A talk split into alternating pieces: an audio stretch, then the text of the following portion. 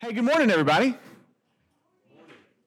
I'm so glad to be with you. Uh, I hate that I missed last week, but I am so thankful for Anthony uh, Brown, who I guess is not here yet, um, for filling in. I'm, I'm grateful that as I had to quarantine and be isolated, um, I didn't have to worry about Sunday school. I didn't have to worry about table groups because I know that we have plenty of people like, like Anthony who can fill in for us and teach the word faithfully. Uh, but today we are going to continue driving through the Gospel of Matthew. And so if you have your Bibles, go ahead and find Matthew chapter 16. We're going to start in verse 21, and our aim is to go all the way through chapter 17. So uh, as you're finding Matthew 16, start in verse 21. We're going to go all the way through 17. It's a lot of material. Uh, so we won't be able to dive down super deep, but we'll be able to get some, I think, some, some good things from the text. So, if you're taking notes, the title of the message is Walking by Faith in Christ, because today is a, a massive shift in the story of Matthew. Uh, today marks a, a huge shift. Last week, you heard from Anthony in the beginning of Matthew 16 that Peter, as the representative of the disciples, confessed with his mouth that Jesus Christ is the Son of God, he is the Messiah. And so from here on out, there's going to be a different kind of tone, a different kind of attitude that Jesus has specifically with his disciples.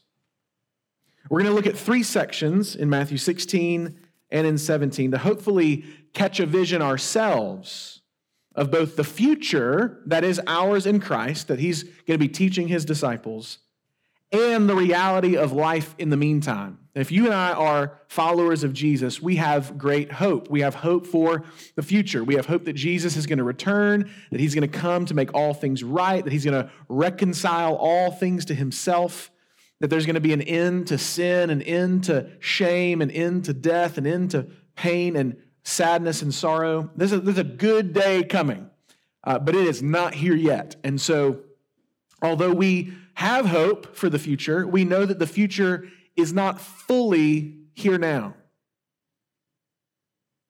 In other words, before we walk by sight, we have to walk by faith. Before we live in the full reality that is promised to us in Jesus, we have to live in kind of the shadows and in the darkness of a world still broken by sin. And the disciples are no less obligated to do that than we are. So graciously, we have this written account from Matthew where Jesus gives his disciples a series of glimpses to show that the hardship of walking by faith in a sinful world, that the reality that you and I live day in and day out, is worth the glory of what's to come. It is worth all that God has promised to give to us in Christ. All of this is, is connected. So let's, let's read starting in verse 21 We'll read through the end of chapter 16 and then we'll get started. From that time, that is, from the time where they confessed that he's the Christ, Jesus began to show his disciples that he must go to Jerusalem and suffer many things from the elders and the chief priests and scribes and be killed, and on the third day be raised. And Peter took him aside and began to rebuke him, saying, Far be it from you, Lord, this shall never happen to you. But he turned and said to Peter, Get behind me, Satan. You are a hindrance to me, for you are not setting your mind on the things of God, but on the things of man. Then Jesus told his disciples, If anyone would come after me, let him deny himself and take up his cross and follow me. For whoever would save his life will lose it, but whoever loses his life for my sake will find it. For what will it profit a man if he gains the whole world and forfeits his soul? Or what shall a man give in return for his soul? For the Son of Man is going to come with his angels in the glory of his Father, and then he will repay each person according to what he has done. Truly, I say to you, there are some standing here who will not taste death until they see the Son of Man coming in his kingdom. Let's pray before we go any further. Oh God in heaven, we are thankful for your word. We worship you, we praise you, we honor you, God, because you, in your sheer grace, revealed yourself to us, your creatures, and you've given us this, this strong and stable and trustworthy revelation in the pages of Scripture. So, Lord, we pray that by the same Spirit who inspired these words, you would illuminate our eyes and our hearts to behold the glory of God and the glories of the gospel.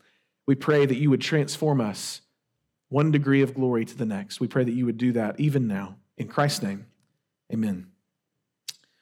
So, the first little vignette, the first scene we're going to look at this morning is from Matthew 16, and I'm titling this point, A Dose of Truth.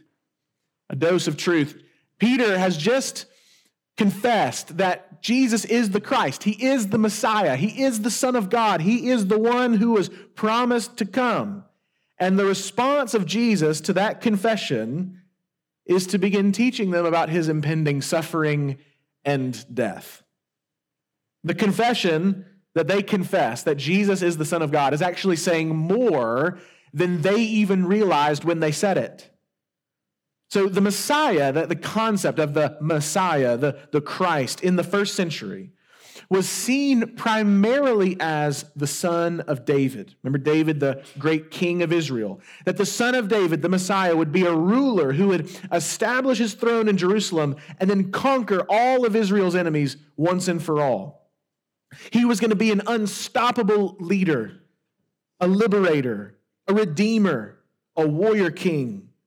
And so it makes sense that the Israelites carried a chip on their shoulder against the Roman Empire, right? They're being subjugated by Rome, and all of the believing Jews would be walking around with this kind of thought like, just wait. Just wait till the Messiah comes. Just wait till the Son of David comes to set up his throne.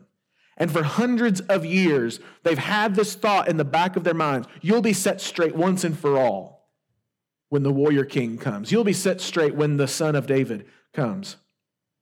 And the fact is, that's, that's totally natural, right? Like we, we all want to be on the winning team, right? So, right now, just culturally relevant, Auburn is doing really well as a basketball school, right? Number one team in the country. It feels good to be on the winning team. It feels good to be winning the games, the games that other people said we shouldn't win, right? And even if it seems like we're losing, we want to maintain our commitments that we're actually on the winning team. And we'll come up with reasons for why things are the way they are if we don't look good, right? So this may totally not jive with half of you, but like last week when we played Missouri, it was not a pretty game, right? And then all everybody everybody in Auburn was saying, "Well, hey, a win's a win's a win," which is totally true, by the way. A win is a win. I'll take an ugly win versus a pretty lose any day. Right? But we want to justify ourselves. We want to justify why our team's better, even if they don't look like it, right? The score might not always reflect what's real. And in the same way, the Jews are having the same kind of thought against their Roman rulers. Well, it looks like you're winning Rome, but when the son of David comes, then we'll really know who's going to be in control.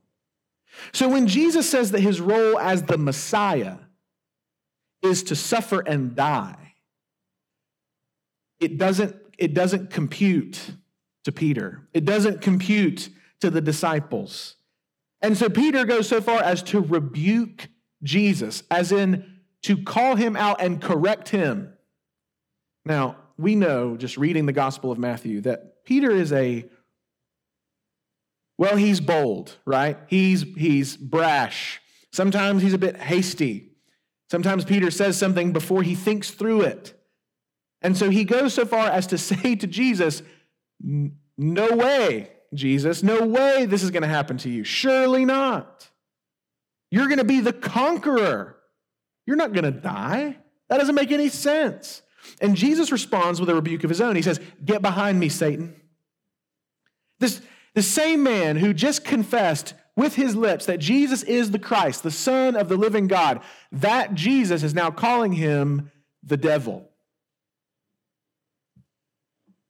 Peter's view of the Messiah would be a hindrance to the mission that Jesus received from his Father. And if you remember back in chapter 4, of the Gospel of Matthew. The devil himself offered Jesus a crown without a cross. He said, just, just worship me, and all of these kingdoms will be yours. And here, Peter is basically calling for the same thing. He's telling Jesus, no, no, no, no, you don't have to suffer and die to be the king. You don't, you don't have to die. You don't have to be wounded. You don't have to be pierced for, for any other reason. You, you just need to rule.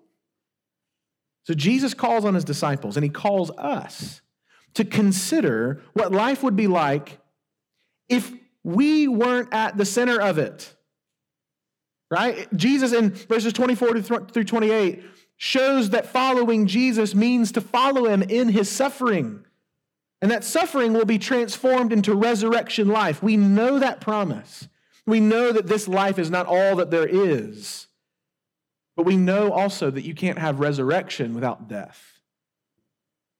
And so Jesus is calling on the disciples to, to basically reevaluate how they view the world right? They're on the winning team, they think. They're going to be the ones in control. They're going to be the ones in charge. It's all about them. They're at the center of the story. But instead, Jesus says you need to deny yourself. Self denial for the sake of Christ. That's what Jesus is after over your pursuits of some kind of puffed up self esteem. That no matter what the world looks like, you're actually on the winning team. This is a call to you and me and everyone in the world that if we're to come to Christ, we would be wise to count the cost. It is infinitely worth it, but it is costly. Following Jesus is not ultimately about getting what you currently want. I'm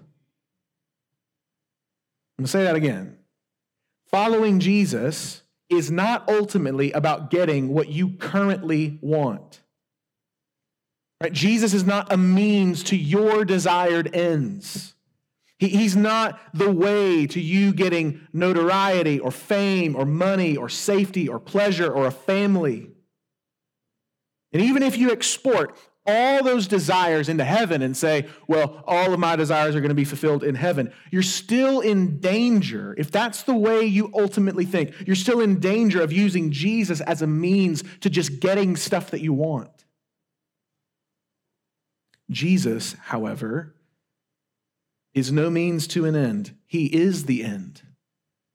Jesus is the treasure. He is the prize. He is the thing that we get.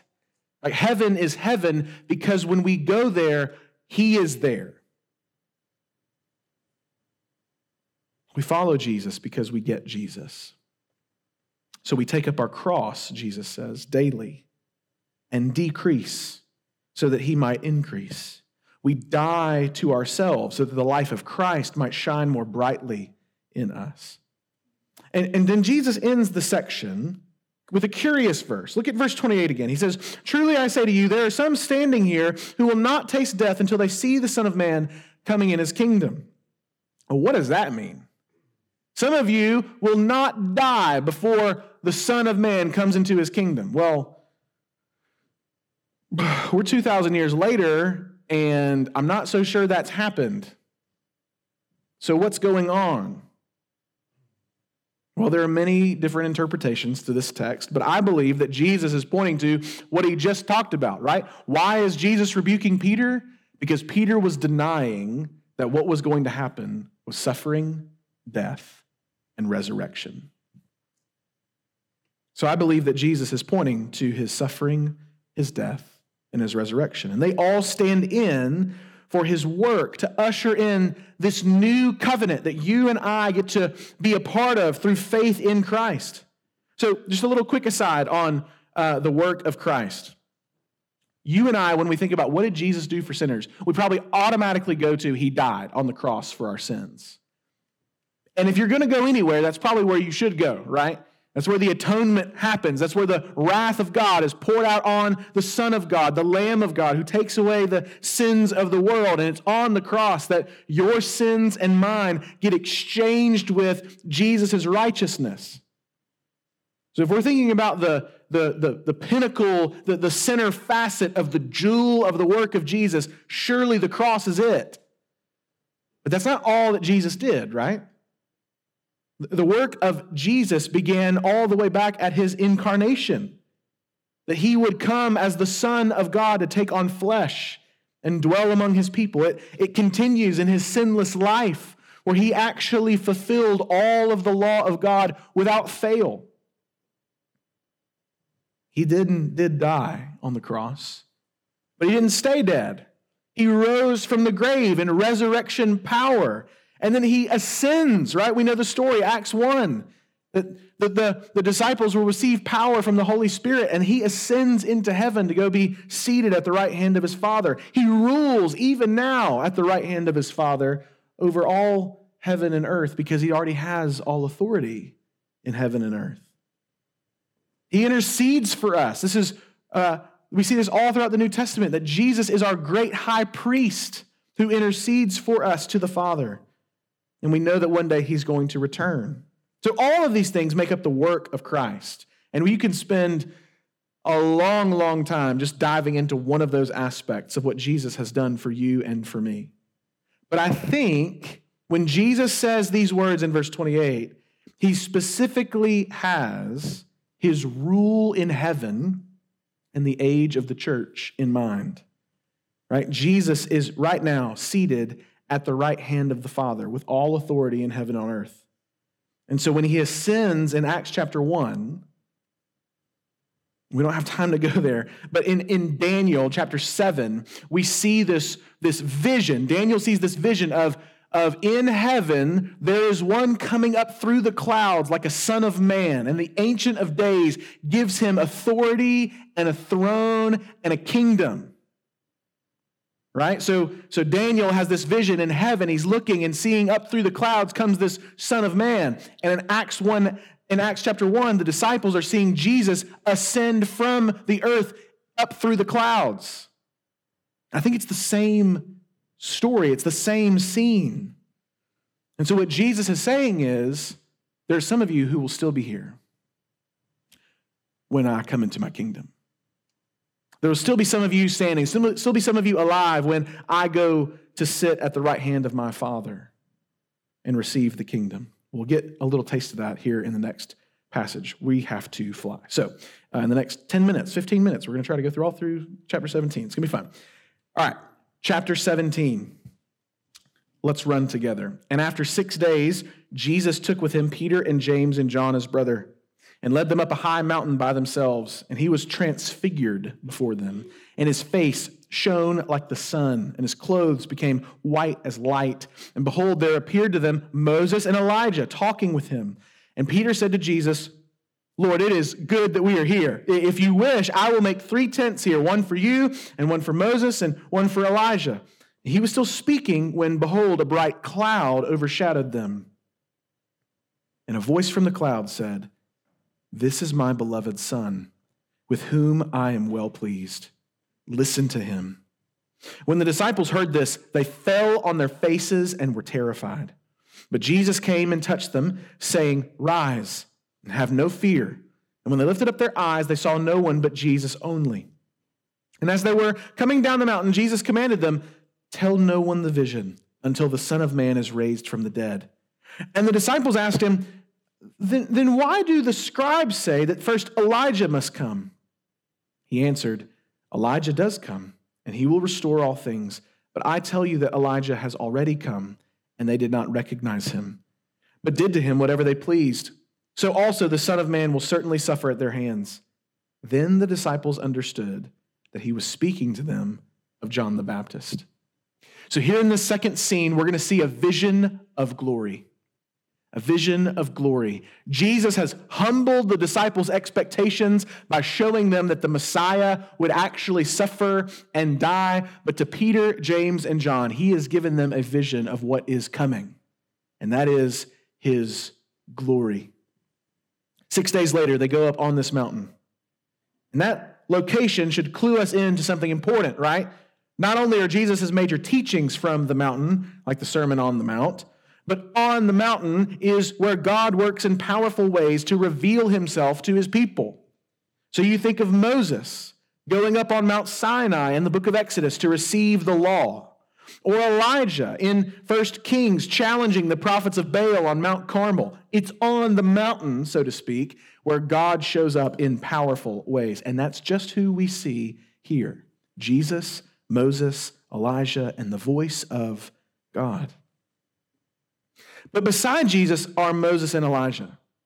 the, the representatives of the law and the prophets, basically a visual depiction of the Hebrew scriptures, standing on either side of Jesus, who has now been enveloped in radiance. And so Peter, the hasty one, right, says, Man, I guess we're going to hang out on the mountain with Jesus and Moses and Elijah. Like, we need to build some tents. Like, we need to, we need to set up camp, right? Like, we got, we got lots to talk about. And so Peter is thinking still about himself. He's still thinking, okay, uh, I, I want to maximize this. I want to think about all the things I can get out of this. So let's let's let's make sure that they can stay here and be comfortable. And then the voice of God comes through the bright cloud of his presence. Now you remember that kind of cloud of glory was present with God's people in the past. It was present in the wilderness as the people of Israel walked through uh, the wilderness behind the, the cloud of glory by day and the fire by night. The, the glory cloud of God's presence was filling the tabernacle when it was dedicated at the end of the book of Exodus. It was filled again at the temple in the Old Testament once Solomon completed his work. And as we'll learn through our study on Wednesday nights, shameless plug if you're not a part of equipping groups, totally you should come. We'll learn in our study of Ezra and Nehemiah that the cloud of God's presence never returned when the temple was rebuilt. The temple was destroyed when the Babylonians came. The temple was rebuilt when the Persians allowed Israel to go back, and God's presence never returned. But here it is, over Jesus and this group, and a voice from that cloud proclaims, This is my beloved Son, in whom I'm well pleased. Then he says, listen to him. And that should remind us, if we know our Old Testament story, that in Deuteronomy 18, again, we don't have time to turn there, but you can write it down. Deuteronomy 18:5, it reminds us that Moses even taught that there would be a greater prophet who would come to speak the word of God, and God's people would listen to him. And the voice from the cloud adds that bit to remind us that Jesus is that coming prophet. He is the one who is greater than the rest. The, the beginning of Hebrews says it like this Long ago, at many times and in many ways, God spoke to our fathers by the prophets. But in these last days, he has spoken to us by his Son, whom he appointed the heir of all things, through whom he created the world. Peter, James, and John are witnessing this glorious reality of who Jesus really is, but when they hear the voice of God, it fills them with terror and they fall on their faces. Jesus, the one who speaks the word of God because he is the word of God made flesh, says to them, Rise and have no fear. So don't miss this. Seeing Jesus in his glory, hearing the voice of the Lord is terrifying. You think about Isaiah 6, when Isaiah sees the Lord, he says, Oh no. I'm ruined. He's filled with terror. Seeing Jesus for who he is is a terrifying sight. But Jesus is also able to take away our fear. Right? Jesus is terrifying because he's holy. And that's terrifying because we're not. But Jesus is able to take away our fears. So Jesus commands the disciples to remain silent about this vision until the resurrection. Says, Don't tell anybody what you saw. And as they're walking down the mountain, they're pondering and they're, they're asking each other, and they finally ask Jesus, Well, what is it about Elijah? And there, don't the scribes tell us that Elijah has to come and then, then the Messiah comes? It was prophesied in places like Malachi that the prophet Elijah would come again to make a way for the Messiah. And Jesus responds by cluing them into the fact that Elijah had already come. John the Baptist was the fulfillment of that prophecy. And, and you can notice that for yourself. You go read the account in Kings of Elijah, and then you go read the account of John at the beginning of the Gospels, and you will see they look the same and they're saying the same things. They're wearing the same clothes, they're eating the same food, they have the same message. And Jesus is saying, they didn't recognize him, but he already came. After centuries of silence, Perhaps more clearly than ever before, the disciples are understanding that they are living in the time where God's promises would be fulfilled. God is speaking once again, but this vision on the mountain was not to last, at least not yet, right? They look up and they see Jesus as he normally is. Those realities of glory are coming. They are sure, they are promised, but they are not here in their fullness. So we read our last section, make some closing thoughts. Look at verse 14 with me.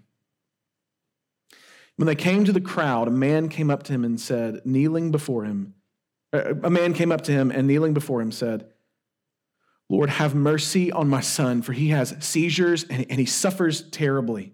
For often he falls into the fire and often into the water. And I brought him to your disciples, and they could not heal him. And Jesus answered, O faithless and twisted generation, how long am I to be with you? How long am I to bear with you? Bring him here to me. And Jesus rebuked the demon, and it came out of him, and the boy was healed instantly. Then the disciples came to Jesus privately and said, Why could we not cast it out? And he said to them, because of your little faith. For truly I say to you, if you have faith like, the, like a grain of mustard seed, you will say to this mountain, Move from here to there, and it will move, and nothing will be impossible for you. As they were gathering in Galilee, Jesus said to them, The Son of Man is about to be delivered into the hands of men, and they will kill him, and he will be raised on the third day. And they were greatly distressed. When they came to Capernaum, the collectors of the two drachma tax went up to Peter and said, does your teacher not pay the tax? He said, Yes. And when he came into the house, Jesus spoke to him first, saying, What did you think, Simon? Or what do you think, Simon? From whom do kings of the earth take toll or tax? From their sons or from others? And when he said, From others, Jesus said to him, Then the sons are free. However, not to give offense to them, go to the sea and cast a hook. Take the first fish that comes up, and when you open its mouth, you will find a shekel. Take that and give it to them for me and for yourself. So, three quick scenes in this last section. This is our third point a return to reality. The three disciples have seen this vision of glory and they come down from the mountain and it's back to the usual, back to brokenness, back to this message of suffering and death, back to the obligations of living in this world. So we return to a crowd and we see this man with a son who is unable to be healed by the disciples. And Jesus uses this opportunity to teach his disciples, but he begins with a rebuke. He says that this is a twisted and faithless generation, and it reminds us that the people of Israel in the Old Testament were the same way. Often the language of the Old Testament is that the Israelites were stiff necked, right? They were stubborn, they were unwilling to surrender.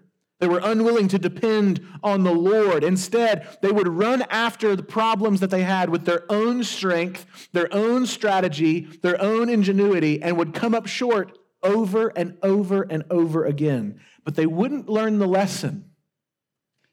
And so often the prophets call Israel stiff necked. So Jesus heals this boy, and the disciples are obviously have to be embarrassed. And so they go to Jesus alone, not in public, privately, it says, and they ask Jesus, why couldn't we do it? And it's a fair question because if you remember, we learned in chapter 10 of Matthew that Jesus had given them authority to cast out demons and to heal every kind of sickness. Right? Like they've been given authority from Jesus to do this thing, and they couldn't do it. So why not? Jesus tells them that their issue was their little faith. Instead of the faith, instead of faith in themselves, they were to have faith in Jesus. Right? That they believed they had the power to do this thing, and it didn't happen. Now, to be clear, Jesus is not saying to the disciples or to you and me that if we have problems in our life that we can't fix, it's because our faith is too small. That is a horrendous idea. And unfortunately, there are people who there are people who claim to be following Jesus and his word who will say things like that. They will say, Oh, that problem in your life, that problem in your marriage, that problem in your family, that problem with your body. Ultimately, it's just because you're not believing. You're not faithful. If you would just believe, if you would just have faith, and if you would just show that faith, and often that showing of faith includes giving them some money. If you just believe God for that miracle, He'll do it.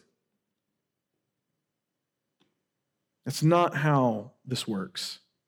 I mean, we can look at the story of Job and know that that is not how it works. We can look at Jesus' own life and know that that's not how it works. Jesus had perfect faith and was crucified, lived a life of poverty, never had a place to lay his head at night. But there is a lesson for us all here that many of us are surrounded by radical problems that do require radical trust in God over ourselves. And there are many in our orbit. There are many in our, in our network of daily life who, like that little boy, are perhaps prompts for us not to run to our own capacities, but to run to Jesus, just like his father did. And say, Lord, there's this problem. I know that I can't do this, but we, Lord, we know that you can. So we run to Jesus in prayer when we're made aware of these prompts in our life that the world is still broken, rather than merely attempting to fix our problems in our own weakness. That often gets us into so much trouble. Like it, it often just makes it so much worse, doesn't it? I mean, I just think about my own life like when I was a kid, like I'd have problems or something would go wrong or I would, I would do something I wasn't supposed to do. And rather than going to my parents, the ones who often could fix that problem very easily, I would hide it. I would try to fix it. I try to maneuver something. I try to talk to somebody that was in my corner and try to manipulate the situation to make it better. And so many times it would just make it so much worse. Because I'm living in my own weakness and I'm failing to recognize that if I would just go and surrender the reality that I am in need, that this, this problem could be fixed. I don't have the equipment to fix the problem. And students, there are things in your own life right now you do not have the equipment to fix on your own. I mean, we live in a country that we love, that we are thankful for, that has a message that, that self reliance is ultimately a good thing. And in a very real sense, that's true, right? Like, if you work hard, things will happen. That's, that's usually a pretty good principle for life.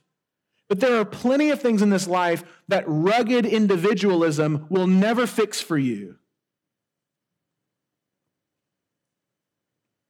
And the whole story of the gospel is owning up to the fact that you have always been in great need. You're just now aware of it and confess it.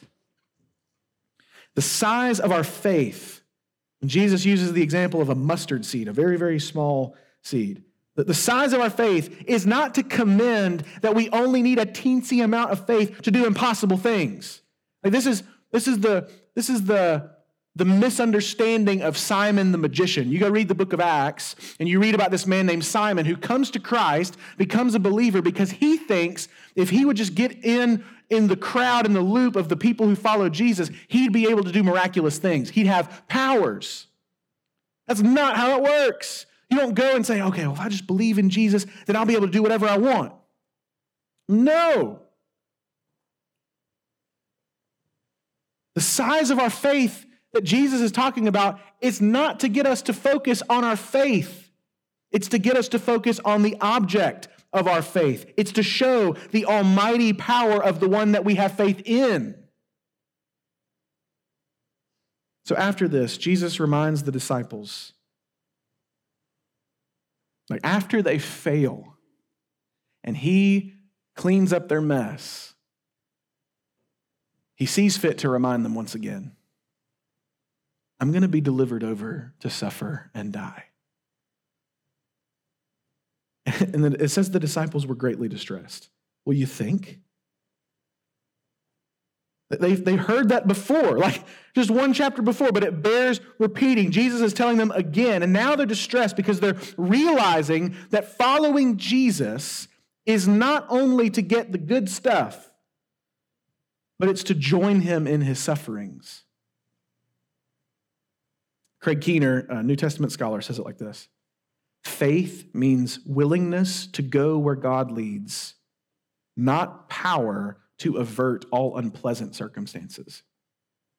We mature as the Lord leads us through hard tests for his name's sake, forcing us to actively trust his provision and power. And maybe that's a question that we all need to ask ourselves. You should be really honest with yourself and say, Am I following Jesus just because I'm going to get some good stuff out of it? Am I following Jesus because it's going to give me some kind of edge or advantage in, in this life that I can manipulate for my own gain and my own control and my own power and my own safety and my own comfort? Or am I believing in him because he's worthy? Because we love God more than ourselves?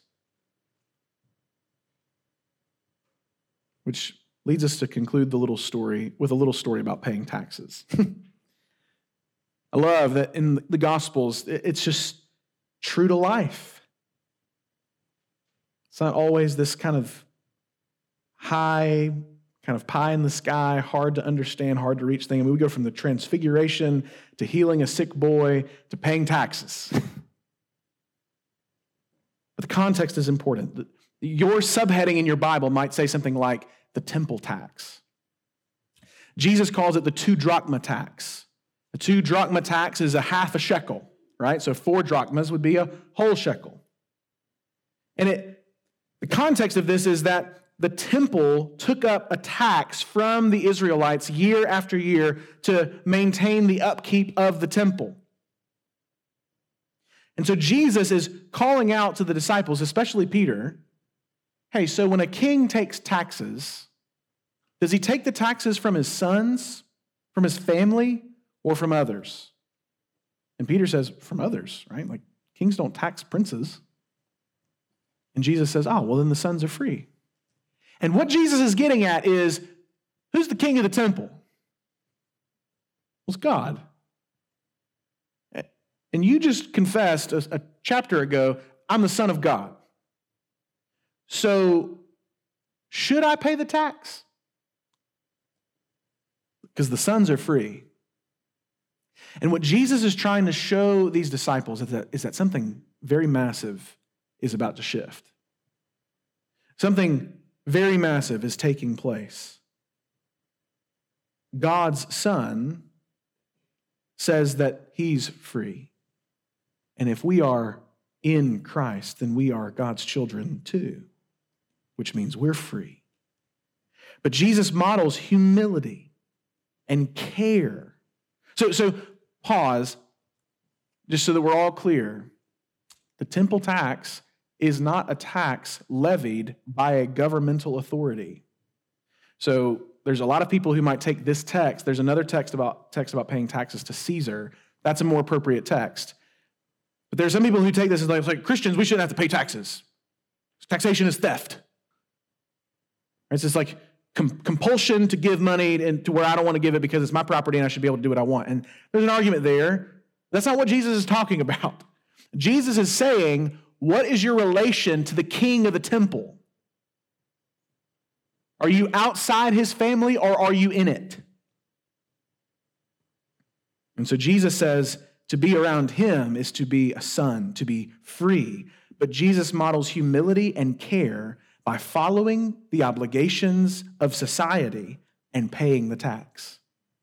He doesn't want to cause offense. Right? That's what he says. However, not to give offense to them, go to the sea, right? He doesn't want to cause others to stumble by his lording over them his role, his rights and authority. So he's free to not pay that tax, but he's not going to operate in that liberty for the sake of people who don't have that freedom and liberty, to not offend them over something that is not necessary.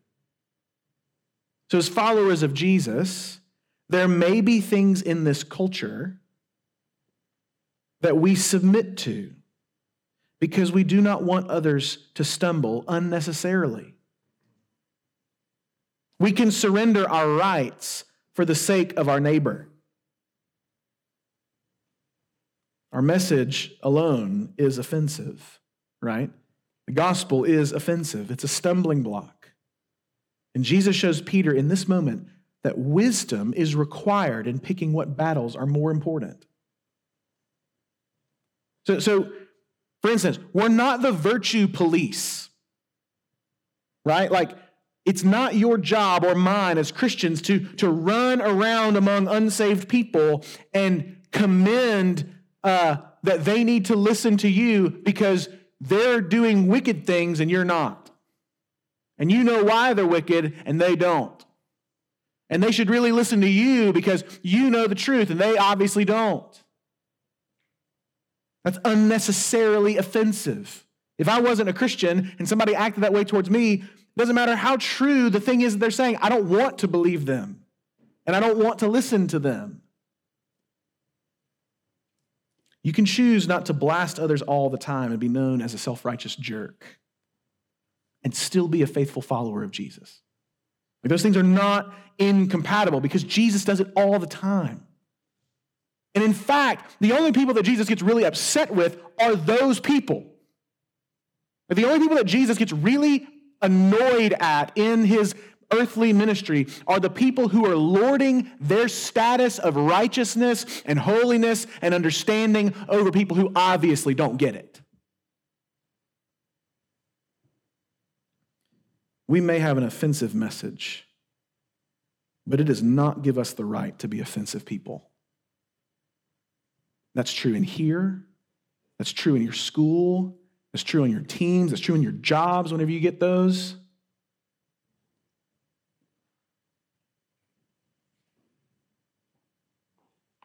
My hope and my prayer is that we see that living that way is going to require faith in Jesus. It's going to require recognizing I am not the Savior of these people. Jesus is. So it's not for me to sit in judgment over those people. It's Jesus' job. I can be clear. We can have convictions over what is right, what is wrong, what is good, what is bad, what is honoring to the Lord, and what is wicked and sinful in His eyes. I'm not saying we step down any iota from our confidence in knowing the truth from error, but what I'm saying is Jesus has modeled for us in this little seemingly insignificant story that there are plenty of ways in our life that we just recognize if I'm going to be offensive to someone, I want it to count. And if I don't have to be offensive to them, then wisdom is probably going to lead me to not be offensive. Right? Like, Jesus doesn't call on the tax collectors and the prostitutes to clean themselves up before he sits at their table and has a meal with them. Like we, I've already said this before in an earlier text, but we've got to reckon with the fact that sinners were drawn to Jesus. Like they were attracted to him. They wanted to be around him. And it just makes me wonder, and I, am it's, I'm, I'm, I'm calling on myself more than anybody else in the room. But the question that has to be asked is is that true of us? Like, is that true of us collectively as a youth ministry and as a church? Is that, is that true of you individually as a follower of Jesus? To where sinners on the margins of our community would look at our church, that teenagers in your schools would look at our youth group, that people in your life would look at you and say, Man, I really just want to spend some time with them. I really want to be around them. Like Jesus was not capitulating the truth. And yet, that was the case all throughout his life, to the point that the Pharisees and the self righteous were constantly condemning him for his interaction with sinners. So, my hope and my prayer is that as we think about that vision of glory that awaits us in Christ, we live here in reality. We get a, a, dose of the truth that life in this world is going to look hard. It's going to be hard. It's going to be filled with suffering and not getting what you want and not having things go the way that you want them to go. But all of those things are light, momentary afflictions, Jesus says. They're light, they're momentary, they're, they're insignificant in comparison to the eternal weight of glory that awaits us. So, you being uncomfortable around people who don't think like you, or believe like you, or talk like you, or vote like you would when you can vote, that discomfort, that feeling out of place, that feeling like, ah, this is not how things should be, it seems to me that we ought not to avoid that but to learn how to walk in faith in that. Because that's the real world, right?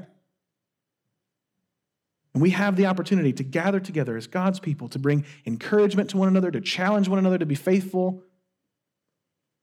Like, my, my hope and my prayer is that you would see the people in this room as the people that you can go to and say, man, it's hard. It's hard to live out there and to be kind and to be honest and to be caring and to be compassionate when, when none of it gets returned. It's hard to be gracious to people who disagree with you. It's hard to be kind to people who hate you. It's hard to think that you're the, to live with people who think that what you believe is, is wicked. And for the people in this room to go, man, I know exactly what that's like.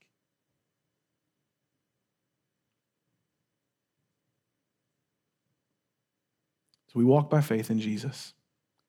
And we recognize that when we fall short, when we don't live that way, when we don't show love to our neighbor as ourself, that when we find ourselves exposed to the core of our own self righteousness, our own pride, our own lack of faith, that we remember these stories like Jesus going to pay the tax.